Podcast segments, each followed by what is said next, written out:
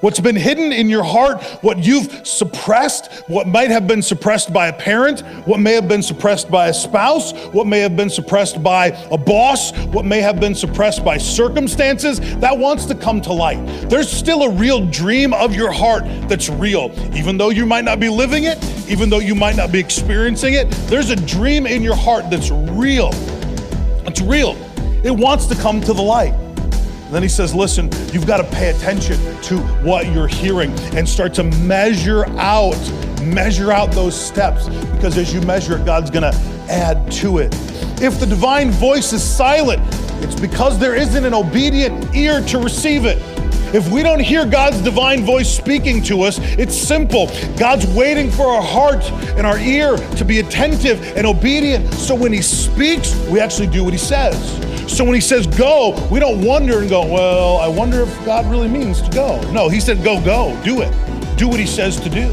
It might look foolish, it might look crazy, it might look like the biggest step you're ever to take in your life. But the reality is, we should move on what He's called us to do. Take that next step.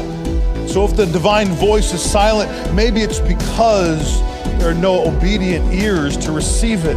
If you're not hearing God's voice, we need to ask ourselves the question Is our heart prepared enough to be submissive, to be obedient to what He's called us to do?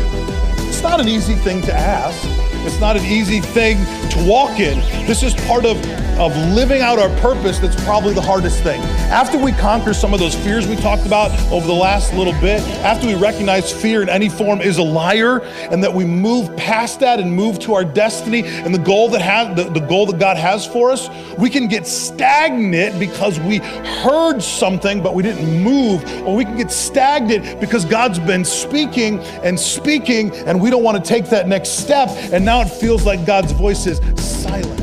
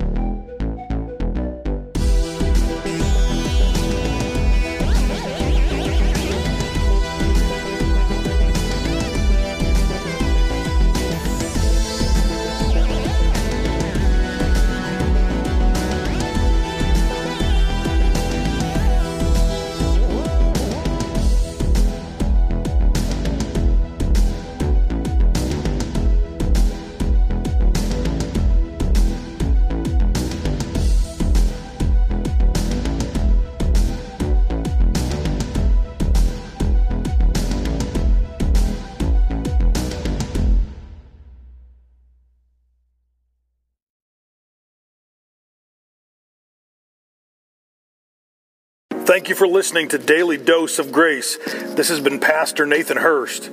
This is God's grace, simple and to the point. To find out more, please visit nathanhurst.me.